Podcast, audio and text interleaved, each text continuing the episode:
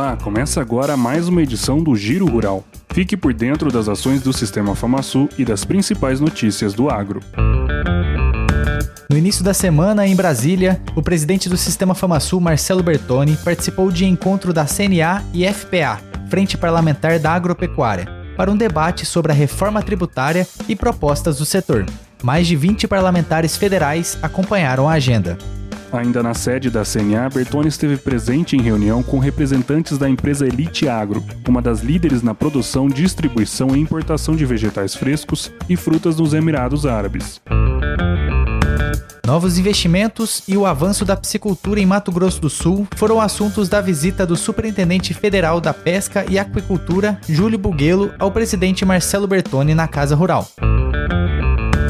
Diretor tesoureiro da FamaSul, Frederico Stella, participou da abertura da 45ª Expo 3. O tradicional evento é promovido pelo Sindicato Rural de Três Lagoas, com a liderança do presidente Kennedy Martins e da vice Stephanie Ferreira. Durante a exposição, além das ações do Senar MS, foi realizado o sexto encontro Jovens da Agropecuária pela Comissão FamaSul Jovem o Sistema FamaSul entregou 936 litros de leite para nove entidades beneficentes de Campo Grande. A ação faz parte da programação da Semana do Leite, em parceria com a Semadesc e membros da cadeia produtiva do leite no estado.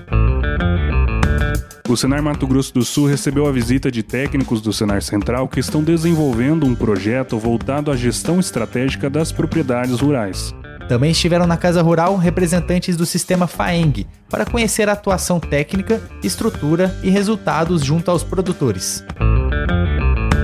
Teve início neste sábado a etapa estadual do programa CNA Jovem, que visa incentivar a liderança e a sucessão familiar no campo. Na abertura, o presidente do Sistema FamaSul, Marcelo Bertoni, deu boas-vindas e desejou sucesso aos 15 selecionados para esta nova etapa o programa Saúde do Homem e da Mulher Rural chegou ao município de Angélica neste sábado. Foram dezenas de exames e consultas gratuitas. O sistema FamaSul lamenta o falecimento do presidente do Sindicato Rural de Angélica, Antônio Gisuato, aos 72 anos, ocorrido na tarde deste domingo.